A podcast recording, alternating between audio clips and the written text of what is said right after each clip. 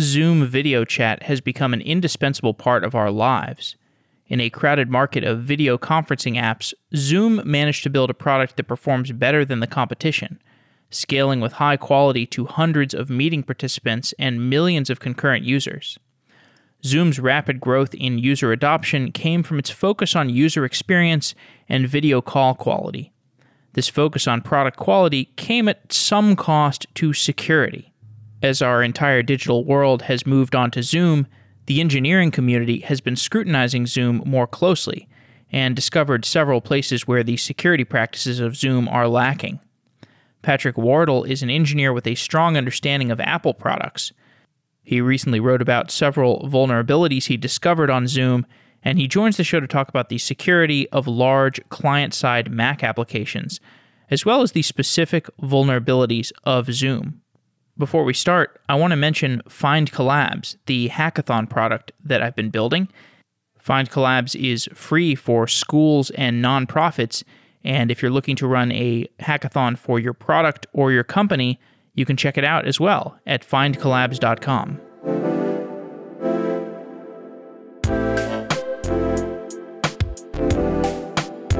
Patrick Wardle, welcome to the show. Thanks, Jeff. Stoked to be on, talk nerdy with you about, I guess, breaking Zoom. Indeed. Most of the episodes that we do on this show are about building web services that you access through the browser. Developers are using cloud APIs and open source software. And this episode is going to do some coverage of a heavy client side application on Mac, on a proprietary operating system. So, in many ways, this is going to diverge from a lot of the shows that I do. On Mac, Zoom interfaces with the closed APIs of the Apple ecosystem. How does building on top of a closed ecosystem like Mac differ from building on an open source ecosystem like Linux? Yeah, that's an excellent question, Jeff. And I think, you know, kind of as you mentioned, we're going to be focusing more on a native client. And I think some of the issues that we'll see and we'll talk about are a result of that design decision. So I think you you alluded, you know, as developers perhaps interface with proprietary APIs, a lot of the bugs or flaws that I found were related to the utilization of insecure APIs, perhaps not understanding the security implications of interfacing with those functions, those interfaces. And that may be because, again, they're proprietary closed source and perhaps not as well documented as, as they could be. So I think, you know, there's definitely some risk from a security point of view when you're developing native clients if you don't fully understand the APIs.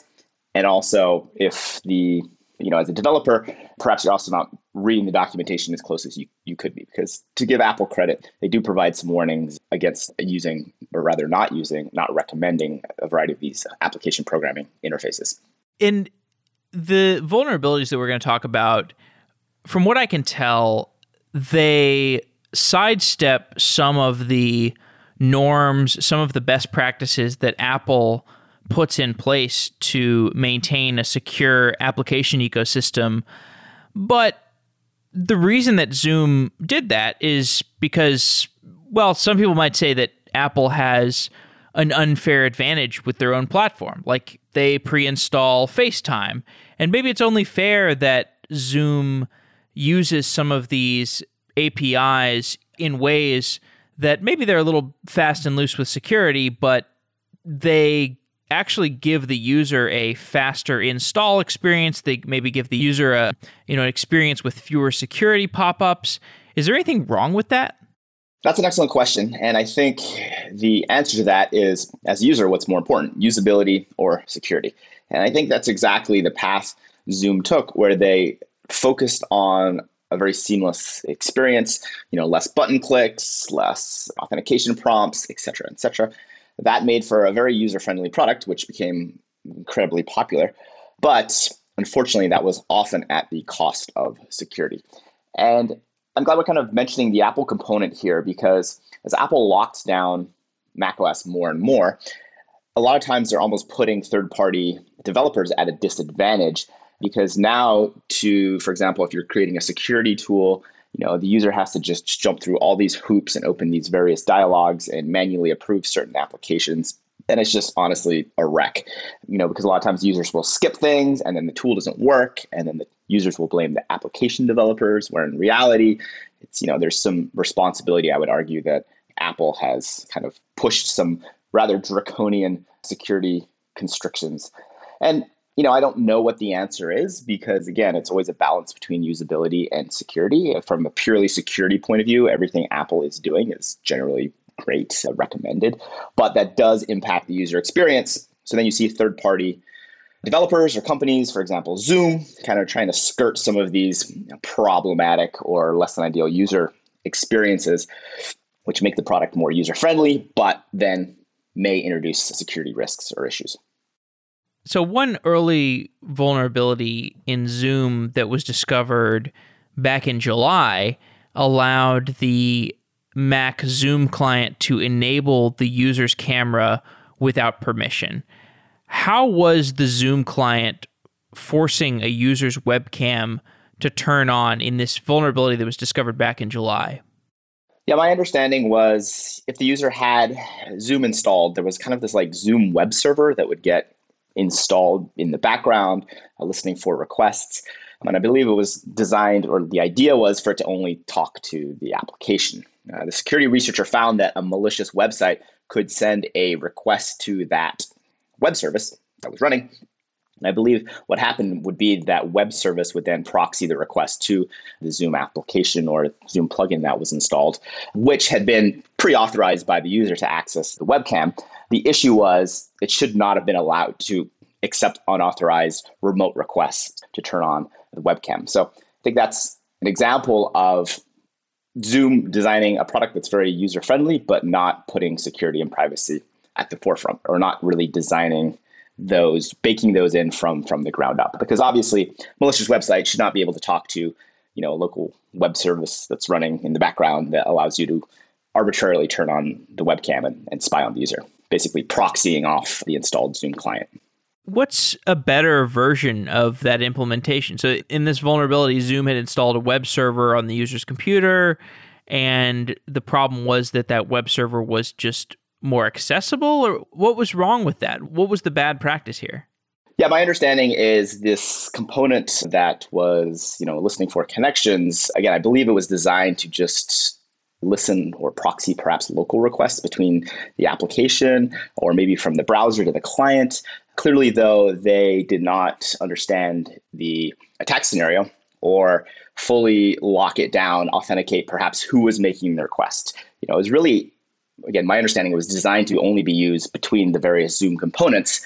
So there should have been some, you know, authentication of who's trying to talk to it, right? And not let a random website kind of make this request. It was kind of interesting because once this came out, you know, Zoom recommended people update. I believe they removed the web server component because there's better IPC mechanisms that you can utilize. But I think there was a flaw in the uninstaller where that actually web service would still hang around even if you uninstalled the Zoom client. So Apple actually pushed out an update via their malware removal tool, something called MRT, with a signature to detect and remove that web service component. Apple basically made the decision that that put enough Mac users at risk that they were going to use their essentially AV like daemon and just remove that. So again, that brings an interesting point going back to the proprietary nature of Mac OS. It's like, yeah, someone in Cupertino can arbitrarily remove software on your system. Uh, you know, that's an interesting thing to consider. And as an example for how the Apple ecosystem works, can you talk more about that malware removal tool, this piece of software that sits in Mac OS? Yeah, so there's actually two pieces of AV like tools or utilities that run and are baked AV meaning antivirus. Yes, antivirus that are built in or baked into Mac OS that Apple really doesn't like to talk about because in a way it's acknowledging that, you know, Macs get viruses. Of course, all security researchers know this to be true, but you know, the Apple marketing department doesn't really like to highlight the fact. So the first one is the one we just mentioned. It's called MRT or the malware removal tool. It's a daemon that runs in the background, and occasionally Apple will push out updates. It's kind of interesting because the updates, these are new signatures to detect new malware or adware, or perhaps vulnerable Zoom clients that Apple has deemed necessary to be removed, right? That's the R and MRT. And the signatures are actually compiled into the daemon. So when Apple wants to update the signature database, they actually have to push out an entirely new compiled daemon. So maybe not the most extensible design. Runs in the background though automatically, and if it finds any files or processes that match its signatures, it will kill the process and remove them. So we see that it's being used to remove, you know, backdoors, adware, or in some cases, legitimate third party software that Apple has deemed to be a risk or put users at risk. The other piece of antivirus like technology on macOS is called XProtect. XProtect is more similar to a traditional antivirus kind of on demand scanner. It has a separate signature database that Apple updates every few weeks. And what it does is when the user downloads a file from the internet and double clicks it, the system will intercept that request and scan that file to see if it matches any of XProtect's signatures. If it does, the user will be shown a pop up saying, hey, you know, this file contains malware, and Apple will block that. So that's good because you know, we still have, unfortunately, a rather large number of Mac users who indiscriminately download random applications or pirated or filed or files or applications that may contain malware. And then when they go to click them, they're basically infecting themselves. So Apple has designed some mechanisms to kind of jump in front of the user, scan those files first to make sure that they're not about to infect themselves with known malware. And when Apple deployed this malware or, or it used this malware removal tool to take out the this web server component. And I realized this wasn't your security research. We'll get to your security research in a moment, but in this instance of using the malware removal tool, did Apple break the functionality of Zoom? That was definitely a risk, but my understanding is there were some, I would imagine, some extra checks to see that the rest of Zoom was either uninstalled or a newer version that did not have that dependency was running on the user system. I think Apple, who do take security and privacy very important, generally put user experience first. So I can't imagine they would have pushed out an update that would have broke existing Zoom clients. And I didn't hear any discussion or users complaining about that. So I would have to guess, have to assume that Apple did that in a way that wouldn't break existing Zoom functionality. Because, yes, even though that web server component exposed a remotely exploitable vulnerability, I think it would have been more problematic for Apple to, you know, indiscriminately break a large number of Zoom clients, especially because this update was pushed out with no user interaction or no user acceptance or confirmation, which again, I think is a very interesting takeaway from all of that. And in this context, how does Apple know what to change in Zoom? How does Apple know what Zoom component to uninstall? I, I assume Zoom is a proprietary binary. How does Apple figure out what to alter? Yeah, that's an excellent question, and also I think dovetails with you know how does Apple ultimately make that decision, even if they once they figure out that component. I think their understanding was largely gleaned from the security report, the research that the external security researcher published. I would like to imagine Zoom also talked to Apple or vice versa. Apple reached out to Zoom.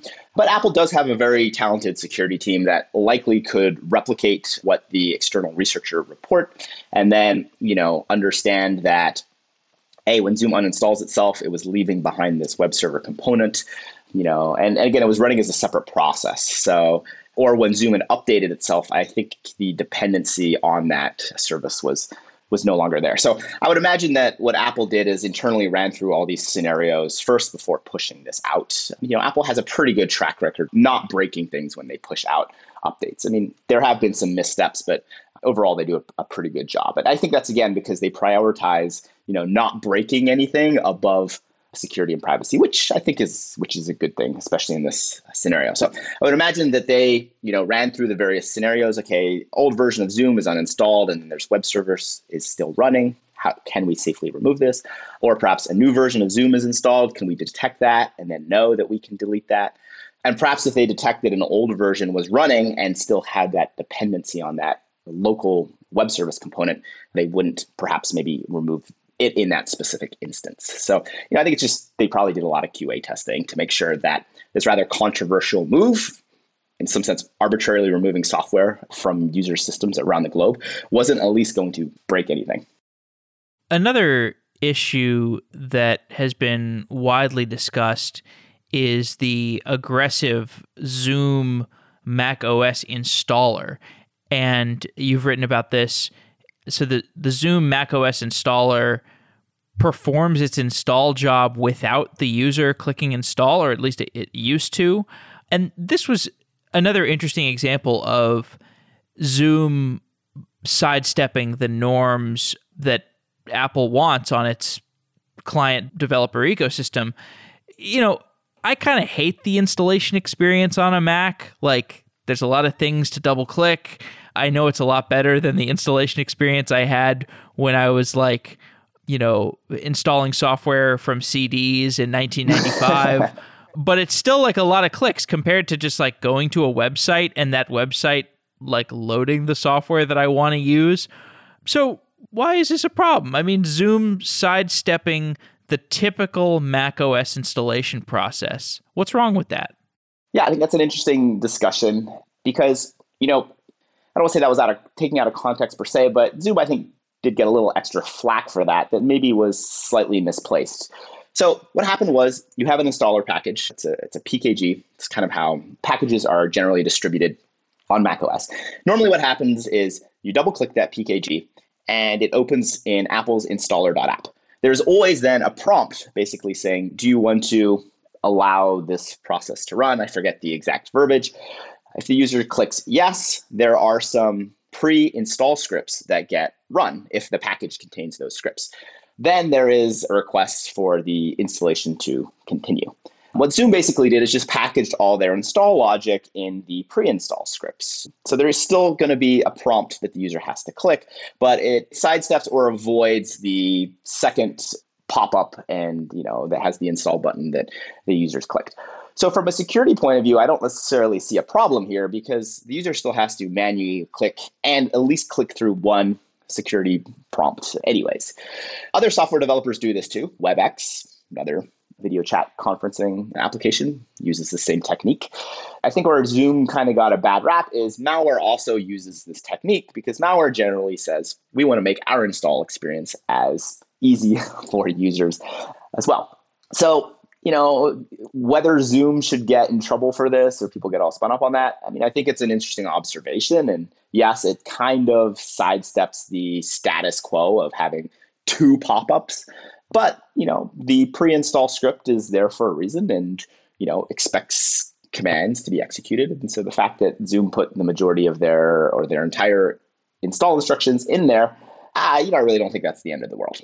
My personal opinion. Because again, users are still having to click through at least several prompts to get to that and agreeing to several pop-ups. So it reduces the total number of pop-ups by one, but doesn't, you know, completely remove all of them. And again, it's not an exploit, it's not a vulnerability, it's just in some sense doing things a little more efficient that yeah, maybe is not the exactly prescribed way, but better user experience. And I don't think it decreases or has any privacy or security issues.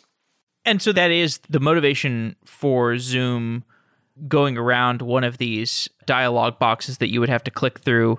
It was simply a user experience sort of thing where they, you know, if you're a Zoom, you know that every additional dialog box that the user has to click through is an opportunity for drop off. And so you just look for ways to alleviate that. Yeah, 100%. That's exactly right. And as I mentioned, this is not an uncommon practice. Both this practice and other similar practices. A while ago, we had Dropbox kind of sidestepping some Apple APIs, which would generate authentication prompts and directly inserting themselves into a database. People got all spun up on that. But the reality is, macOS and Apple had already, or when Dropbox was run, Dropbox already had to ask the user for their, you know, their credentials to install, and then going through the API again displayed a secondary prompt to ask the user for permission as well. So Dropbox basically said, "Hey, we're already authenticated. Like, why bother the user again? Let's just directly talk to the database versus go through the API and avoid a, secondary pop-up." So there is some precedence for this. Again, it falls somewhere in the gray area. But the motivation for that for these third party application developers, these companies, is to increase the user experience, largely because Apple adds more and more of these user prompts and you know you see users complaining about that on the internet right when catalina came out someone posted a screenshot of when they logged in there was you know 10 new prompts on their desktop for them to approve certain applications to be able to access the download folder, their documents, the desktop. So in some ways, it's getting a little out of hand. Apple's approach, it's almost like we're having this Vista-like experience where you have to manually click approve on everything. So again, a lot of these companies are trying to figure out ways to minimize the impact of the user experience with no malice. So again, I think this was done 100% just to improve the user experience versus some shady or malicious activity.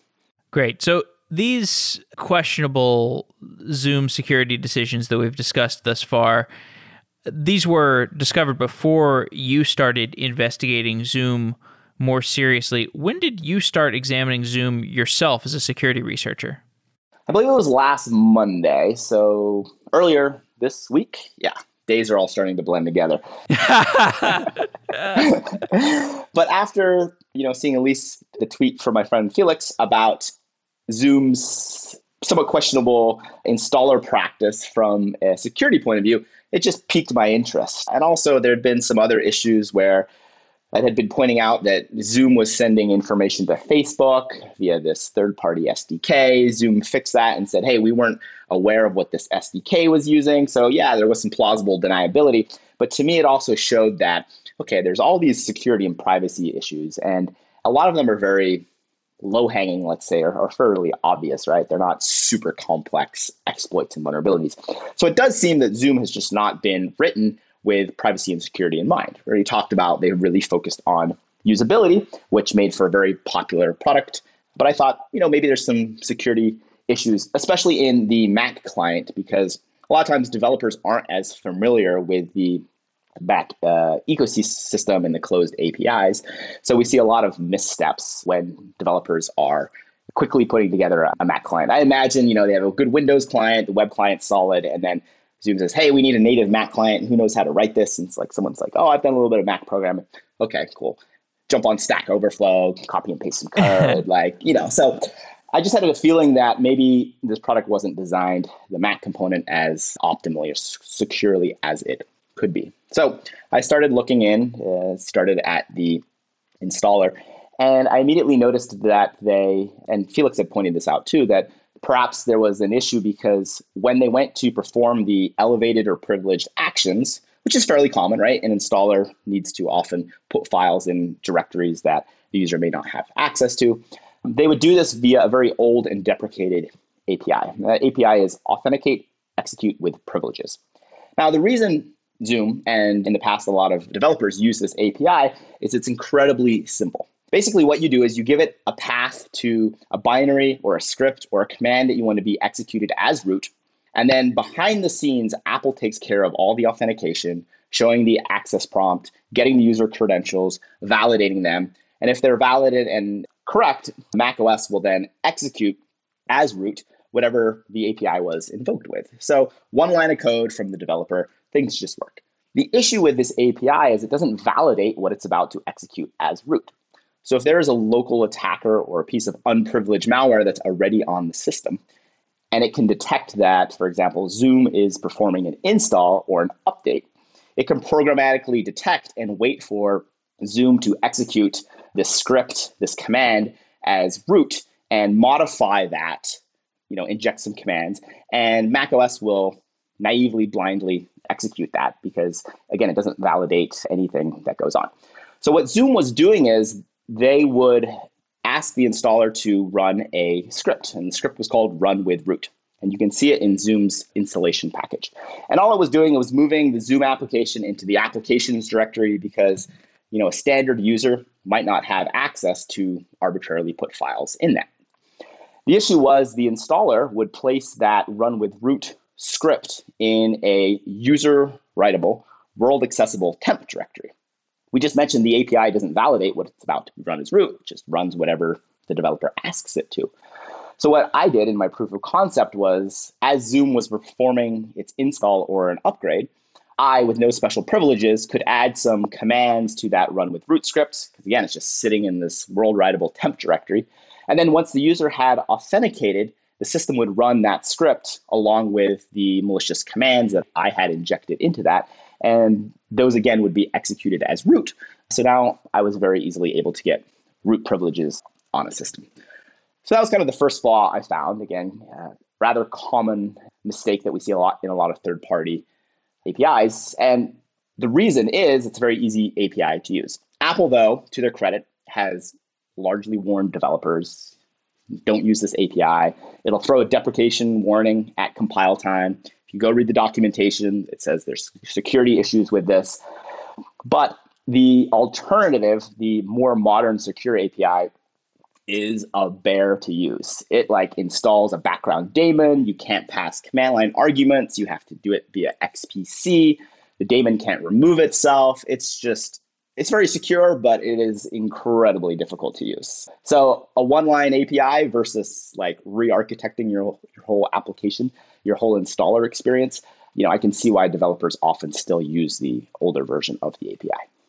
So just to make sure I understand this vulnerability correctly, if I'm installing Zoom, Zoom is going to use this authorization execute with privileges API, yep. which puts a script into temp, and then that script in temp is executed as root, which will move the installed application into the applications directory to make it easier for the user to access. And then the vulnerability is the fact that some other program, even one without root access, could append to that file in temp and then that file in temp would then execute under root. Is that what it is? Yeah, that's exactly right. So when Zoom invokes this API, they give it a path to this temporary this script in the temp directory. If they would have executed, you know, a binary that was owned with root permissions or something perhaps on a read-only DMG or in the package, you know, a local attacker may not have been able to modify that. So what I'm saying is the the API, though it's inherently insecure can be invoked securely. The problem is Zoom was using it in a way where it would execute, as you noted, a script running out of the temp directory as root, and this script was accessible by anybody. So any other program, a local attacker could, as we mentioned, inject malicious commands in that then exactly would be run as as root.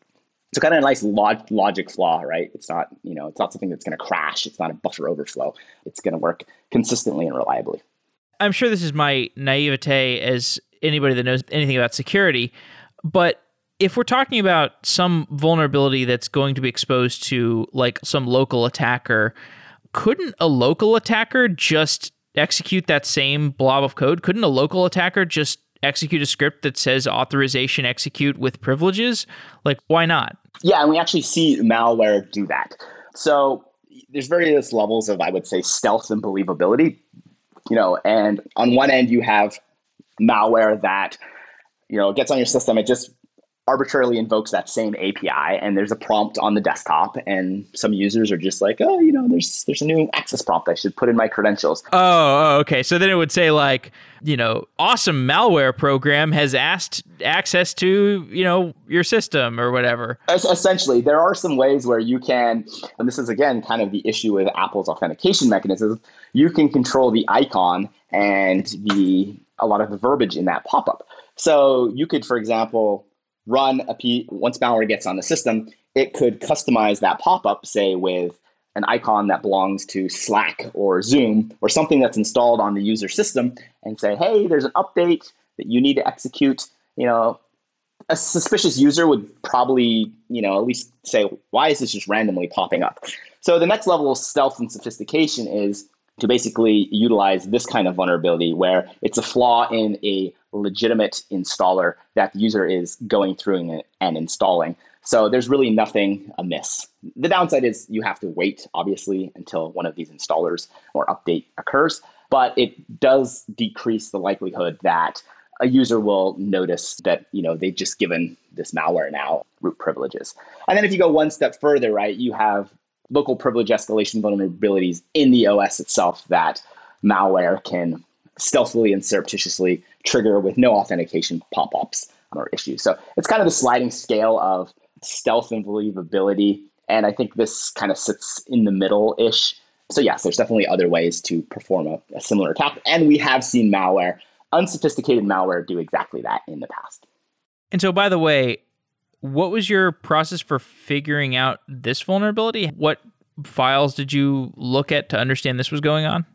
Yeah, so I've actually talked about this vulnerability a few times, the use of this API. So what you can pretty much do is just run a process monitor that's going to show you what processes are being executed along with their command line arguments.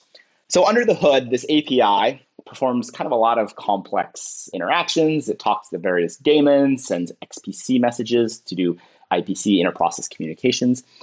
Ultimately, what happens though, it spawns a set UID program called security underscore auth trampoline, and it executes whatever was passed to that API. So what you can do to detect this kind of vulnerability is simply look for that security auth trampoline process being executed and then examine the first argument because that's going to be the path to the binary or the command that will be run as root. You can then check the permissions of that file. And if, for example, it's in a temp directory that unprivileged users can access, you've just found vulnerability. Now, if it's executing some Apple binary that lives on some read only partition or is protected by system integrity protection, which is a mechanism in macOS that prevents code even running as root from modifying files, that means that instance of the invocation of the insecure API is not actually vulnerable because they are executing something that you as an unprivileged attacker cannot modify. But more often than not, it's something being run out of the downloads directory or a temp directory. So again, you can kind of surreptitiously hop in, inject some malicious commands, or even replace the whole damn thing. And again, it'll be run lovingly as root. There's a term you mentioned there called uh, auth trampoline. I just like that term. Can you explain what that term is in more detail? Sure. So, behind the scenes, when a developer or an application invokes the authenticate execute with privileges API, once it's done some checks and got the user's credentials, it executes an Apple binary that is named security underscore auth trampoline. And this is a program, a binary that has the set UID bit, which means it'll be executed with the permissions or privileges of whoever is invoking this. And in this case, it's invoked with root. So this means whatever it executes is also going to run with root privileges. So this is kind of the last piece of the puzzle. Again, this is Apple implementation of this API. And what it does is it takes the string, the first parameter that was passed to the API by the developer, and executes it now with privileges. So the idea, I guess, is it just is a trampoline, is a proxy that is ultimately responsible for executing what the developer has requested with these elevated privileges. So again, we can simply sniff or monitor for that process being invoked, look at what it's about to execute, and then if we have the privileges as a non privileged user to modify that, we've just found a local privilege escalation vulnerability. And I think here we're seeing your your level of experience in doing this kind of vulnerability searching or reverse engineering because you you're aware of these tools that you can use to get visibility into what your programs are doing as you're executing them.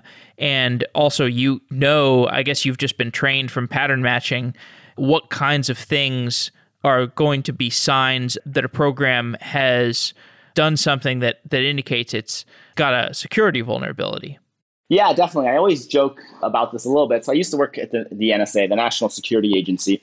I did some malware analysis there, but then I was also on the offensive side of the house developing offensive cyber capability that the US government would then use in cyber operations. And what I joke about is that experience kind of corrupted my mind, I think in a positive way, but I'm always looking at things kind of from like, how do I break this point of view? So I've been doing this for, wow, now probably 10, 15 years. And I also write a lot of security tools as well. So as I go through these processes, I realize the potential missteps that developers could make, coupled with my kind of gray hat hacker mindset that's continually in the back of my head whenever I, you know, install Zoom for legitimate purposes. You know, I see that authentication prompt. I'm like, hmm, I wonder how they're doing that. The problem is on Mac OS, a lot of times there's not a lot of good utilities. So, for example, the process monitor I described, there's not really good built in capabilities for that. So, I actually went ahead and wrote a process monitor. It's free, it's open source on my, my website. And that's kind of an example of me also building tools to facilitate malware analysis, reverse engineering, and, and vulnerability discovery. But yeah, I definitely have a propensity for finding these bugs and definitely kind of a mindset whenever I see in this scenario authentication pop up on installer. You know, I spend two or three minutes digging around and saying, oh, you know, it's vulnerable. And once you do this long enough, you know, you start seeing these patterns. This vulnerability you know, this insecure API, unfortunately, is, is fairly common. So, you know, once you start kind of looking or understanding what to look for, it's fairly easy to find similar scenarios and reveal new security issues. Okay. Well, so another vulnerability that we'll discuss that you found is Zoom's code injection for mic and camera access. So, if a user has given Zoom access to the mic and camera, it also opens that user up to malicious code being injected into the process space, where that code can piggyback off of Zoom's mic and camera access. So, does this mean that if I install Zoom and I give Zoom access to my camera and mic, any other program can also turn on my camera and mic? Yes. Exactly. In a nutshell, you captured it perfectly. And so, this to me, I think, is a more problematic scenario, probably one that has more likely security and privacy impacts than the local privilege vulnerability we just discussed. So, taking a step back on recent versions of Mac OS, if you're an arbitrary application, you know, even if you're Zoom, the first time you run and you try to access the mic or the webcam, Mac OS will intercept that request and block it, displaying a access prompt to the user saying, hey, Zoom would like to access the mic or the webcam. Now, in a situation like Zoom, the user is obviously going to click allow because Zoom without mic and camera access is, well, essentially useless. And that's all well and good, right? Zoom should be afforded those security mechanisms or that access. And it's also good that Apple has added this second layer of security. This kind of connects back to what we talked about at the beginning, where these are kind of these new pop ups that Apple has added. It can be a little annoying, but in the past, we saw a lot of Mac malware that once it got access to a system, it would surreptitiously or very stealthily turn on the, the mic, for example, to turn the, the system into a room capture audio device. You can imagine, you know, you've hacked into a foreign government's computer system, the laptop's in a conference room, turn on that mic, you now have incredible access. So this was something that advanced nation states were doing. We also saw malware that would turn on the camera, the LED light would come on, but more sophisticated malware would wait until the user was not sitting in front of the computer, then turn on the camera, perhaps to to spy on them. So there's some unfortunate cases of that actually happening as well. So Apple said, okay, we need to do something about this. We're going to protect the mic and the webcam, and any application that wants to access them, the user is going to have to explicitly agree. So this is all well and good. So Zoom now has access to the mic and the webcam. And if we look at how Zoom is compiled, how it's built, it's compiled with something called the hardened runtime. And the hardened runtime is something that Apple has designed that applications can opt into at compile time. And it basically tells the operating system to protect the application. And there's a variety of protections it affords, but in the context of this discussion, it protects the application from malicious code injection attacks. So this means when the application compiled with the hardened runtime is executing, if another if another program on the system, perhaps a piece of malware, tries to inject a malicious library or modify one of the libraries that the application has a dependency on, the system will detect this tampering and actually block or you know prevent that injection from happening. So a very great security mechanism that Apple has offered application developers and provides a very high level of self-defense, which is good because if there wasn't the case, we could very easily do things like inject malicious code into Zoom, piggyback off its mic and webcam access. The issue with Zoom was, though it was compiled with this hardened runtime, for some unknown reason, they added an exception that instructed the operating system to allow third party libraries to be loaded into Zoom's trusted process space. So as soon as I saw that, I said, well, Zoom has access to the mic and the webcam. Can I create a malicious library, replace one of Zoom's dependencies, one of its own libraries with my malicious library. And then whenever the user starts Zoom, my malicious library will get loaded into the address space. And then from the operating system's point of view, when my malicious library tries to access either the mic or the webcam, the operating system will see that it's just Zoom, the Zoom process. And since Zoom has been given access to the mic and the webcam previously by the user, my malicious library will now be able to access that. So this is problematic because it means malicious code, any other program or malware that's on your system, can inject into Zoom to record Zoom meetings, Zoom discussions. And worse, the malware or that malicious program can actually execute Zoom at arbitrary times in the background in an invisible manner, turn on the mic or the webcam. And again, macOS will see that request, but will allow it because Zoom has been given access previously by the user. So, kind of an interesting flaw there that I think definitely has some security and privacy implications. And what is involved in injecting malicious code into a process space? What does that look like in practice? Yeah, that's an excellent question. And there's a myriad of techniques. The technique I chose is a technique that I kind of have, I would say, pioneered, at least on the Mac OS side. And the idea is you find a library that the application has a dependency on. So that means it's going to try to load it every time it's run. And what you do is you take that legitimate library, in this case it was an SSL library, and you rename it. Now, if you try to run the application, after you've renamed the library it has a dependency on, the application will crash because it can no longer find the library that it requires to execute. So, what you then do is you create a malicious library and you put it in the original location with the original name. Now, when you run, because again, in this scenario, Zoom had turned off the library validation that the hardened runtime affords, Zoom will naively and blindly load your library instead of the original one. Now, there's one more piece to the puzzle. You've just replaced a legitimate library. That legitimate library had a dependency, or the application had a dependency because it expected that library to do something. So, for example, we replace an SSL library. When Zoom goes and tries to make some SSL connections, the application is going to crash or quit because our malicious library obviously doesn't export or provide that functionality. So, the key to the whole puzzle is this idea of dylib, dynamic library proxying, and what you can do is you can compile your malicious dynamic library with a forwarding directive that says, hey, anytime someone asks me for some exposed capability, an exported API, a symbol, anything a library would normally expose, I don't have that implementation, but I know who does. So what we can do now is we can create that forwarding directive and point it to the original SSL library that we've renamed, we've essentially replaced, so that when Zoom makes a call to us, which it believes is the legitimate SSL library, we simply proxy that request to the original library, and that is all seamlessly and handled by both the linker and the, the logic at runtime.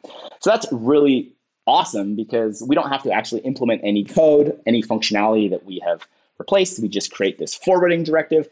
Both the libraries get loaded, and anytime Zoom makes you know a call into the SSL library, that gets automatically forwarded and handled by the original dynamic library. So we're stoked, right? Our malicious code is running in Zoom's address space. We can access the mic and the webcam, but we have not broken any legitimate functionality. So very stealthy, very powerful technique to get code into remote processes in a way that's very difficult to detect and also doesn't break any legitimate functionality, which is very important because if we crash Zoom or caused hiccups, people would start digging and would uncover this this attack. What has been Zoom's response to this particular vulnerability? So we kind of picked on Zoom a little bit, right? We pointed out their privacy and security track record was less than stellar. They really prioritized usability over privacy and security. However, Zoom's response to this was, was stellar. So, first and foremost, they fixed these vulnerabilities within a day, which that's incredible, right? So, I think that already speaks a lot to their newfound commitment to security and privacy.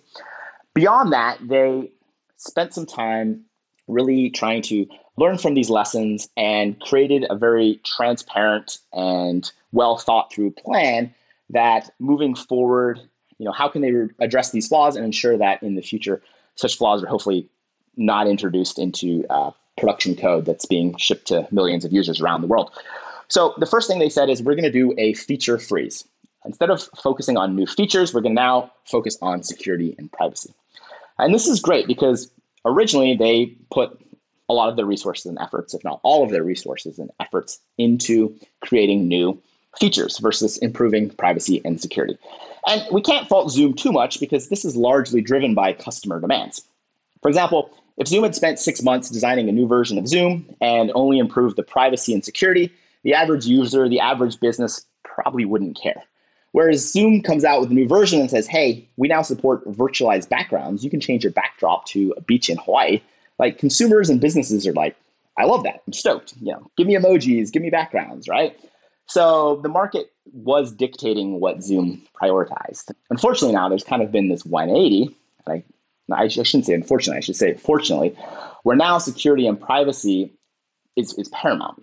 And we have seen companies you know, banning the use of Zoom because they are worried about some of these security issues that have come up. Both mine and others, for example, Zoom was routing some calls through China, you know, accidentally, supposedly, but you know, that doesn't give a lot of companies kind of this warm fuzzy feeling.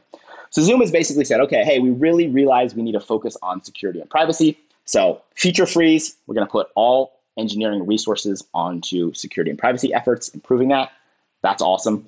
They are also improving their bug bounty program. So, to attract more security researchers to audit their code and be financially compensated for any issues they find. They're also going to bring in external companies to do audits and pen tests of their software. And then I believe they also created an advisory board bringing in C level execs from other companies to help them with design and security and privacy decisions. So, I mean, their response is, I would argue, incredibly emotionally mature and really shows that moving forward, they understand the relevance and importance of security and privacy and are taking all the necessary steps to mitigate that. Now, there is a little bit of tech debt, right, that they're going to have to wade through. So I would be unsurprised if new security issues aren't found. But they now have a really good track record of fixing those quickly, being very transparent about them, and and moving forward. So that's a good thing. And I think this is a really a win-win scenario because yes, this will ultimately benefit users and customers around the world who are now going to be running an application that's far more secure and private, which will turn into, you know, increased sales for Zoom and or the maintaining of existing customers. So I love when a situation turns out to be a win-win where the users benefit and business and Zoom benefits as well, because I think then everyone's stoked. Okay, great. Well, let's begin to wrap up. I'd just love to know a little bit about what your day to day work consists of. Is this what your life is? Just looking at applications and looking for vulnerabilities like this? Often, you know, usually the first thing I do is I check the surf. I'm lucky to live out in, in Maui. And it's actually funny because I could see the waves are breaking really now. So as soon as we're done with this podcast, I'm going to grab my surfboard and get some vitamin D and some exercise. Luckily, it's a very socially distancing activity. so, super stoked about that. But my day to day job is I work as a principal security researcher at Jamf, J A M F. Jamf, uh, we're building a max security product for the enterprise. So, what we do is we analyze a lot of malware, exploits, vulnerabilities, and then we build detection mechanisms for this. So one of the detection mechanisms we have is for monitoring for this, for example, this insecure API being called. And this is something that we already had and already worked on because of my past research. So as I mentioned somewhat earlier, when you know I'm I get an invite for a Zoom meeting and I install Zoom on my system and I see that authentication prompt, because of my past research and also the tool development, the research I do at Jamf, you know, I'm kind of already looking for these issues. So I say, okay, I'm going to take a break from coding and dig into this application and see what it's doing. So it's nice that Jamf has given me a lot of flexibility to kind of go off on these small tangents. You know, similarly, if a new piece of malware is detected, spend some time tearing it apart, figuring out, you know, is it going to bypass our existing detections? Is it using some new exploit? Is it leveraging some really creative way to access the mic and the webcam? So it's kind of this continual cycle between doing offensive cybersecurity research, looking at malware, looking for exploits and vulnerabilities, and then taking all of that knowledge and feeding it back into our security product. And for me, that's great because I really like finding bugs, analyzing new malware, right? That's really kind of allows me to scratch that offensive cybersecurity itch. But then being able to feed it back to a defensive product, I think is a really powerful way that you know we can ensure, at least strive to ensure that users around the world are hopefully you know more secure. Because at the end of the day, that's something I'm really passionate about. And you know, when people are getting hacked and their systems infected, that can be problematic. I think not to go too much off on a tangent, but we talked a little bit about malware that could access the webcam. There was a case I worked on that actually ended up collaborating with the FBI where an individual had created this Mac malware called Fruitfly, and his goal was to infect Mac users and turn on the webcam to spy on them. And he did this for over a decade, undetected. And he, good news is he eventually got caught, but you know, unfortunately, a lot of the victims that he had been spying on were, were children. So this is a scenario where you know there's real psychological damage and impact to the victims of this. And from a security point of view, this malware wasn't very sophisticated and should have been detected very easily. So, you know, if, if we can work and create security products that can hopefully protect users, then then we're stoked. So that's kind of my my nine to five job. Then my five to eleven job is creating free open source security tools for end users. So I run a website called Objective-See. It's Objective Dash S E E, and we talked a little bit about, like for example, the process monitor. So I say, hey, there's not a good process monitor for macOS. Let's create one. Or, hey, I want an application that tells me anytime someone accesses the mic or the webcam. So even if someone has gained access to my system and is using Zoom to spy on me when I'm not around, when I come back to my computer, there should at least be a pop up or an alert that, hey, just to let you know, Zoom or something else was using your mic or the webcam. So I created a free application that does that and it just gives you an alert anytime someone accesses the mic and the webcam. And again, if someone had been running this on their system and this Fruitfly malware that was designed to spy on people would have gotten infected on the system, this application would have alerted users to that. So that's kind of the goal, just designing free, largely open source tools for end users to prevent the attacks that I'm both coming up with and that I'm seeing in the wild. So that's something I'm really passionate about as well. You know, like to think I'm hopefully making somewhat of a difference in the world and, you know, kind of a way giving back and baking a lot of my talents and experiences into, you know, free utilities and tools for Mac users. Yeah, very interesting work, very useful, positive work, and makes me want to do more security shows because this is a great series of stories, a great series of vulnerabilities. I think that is one thing that stands out about the security ecosystem is there's just they're compelling stories. So thanks for coming on the show, Patrick. It's been great talking. Yeah, thanks, Jeff. Uh, I would be stoked anytime to come back, talk nerdy about other security topics. yeah, let's do it again. We'll, we'll do it again sometime. That sounds great. All right. Thanks, Jeff.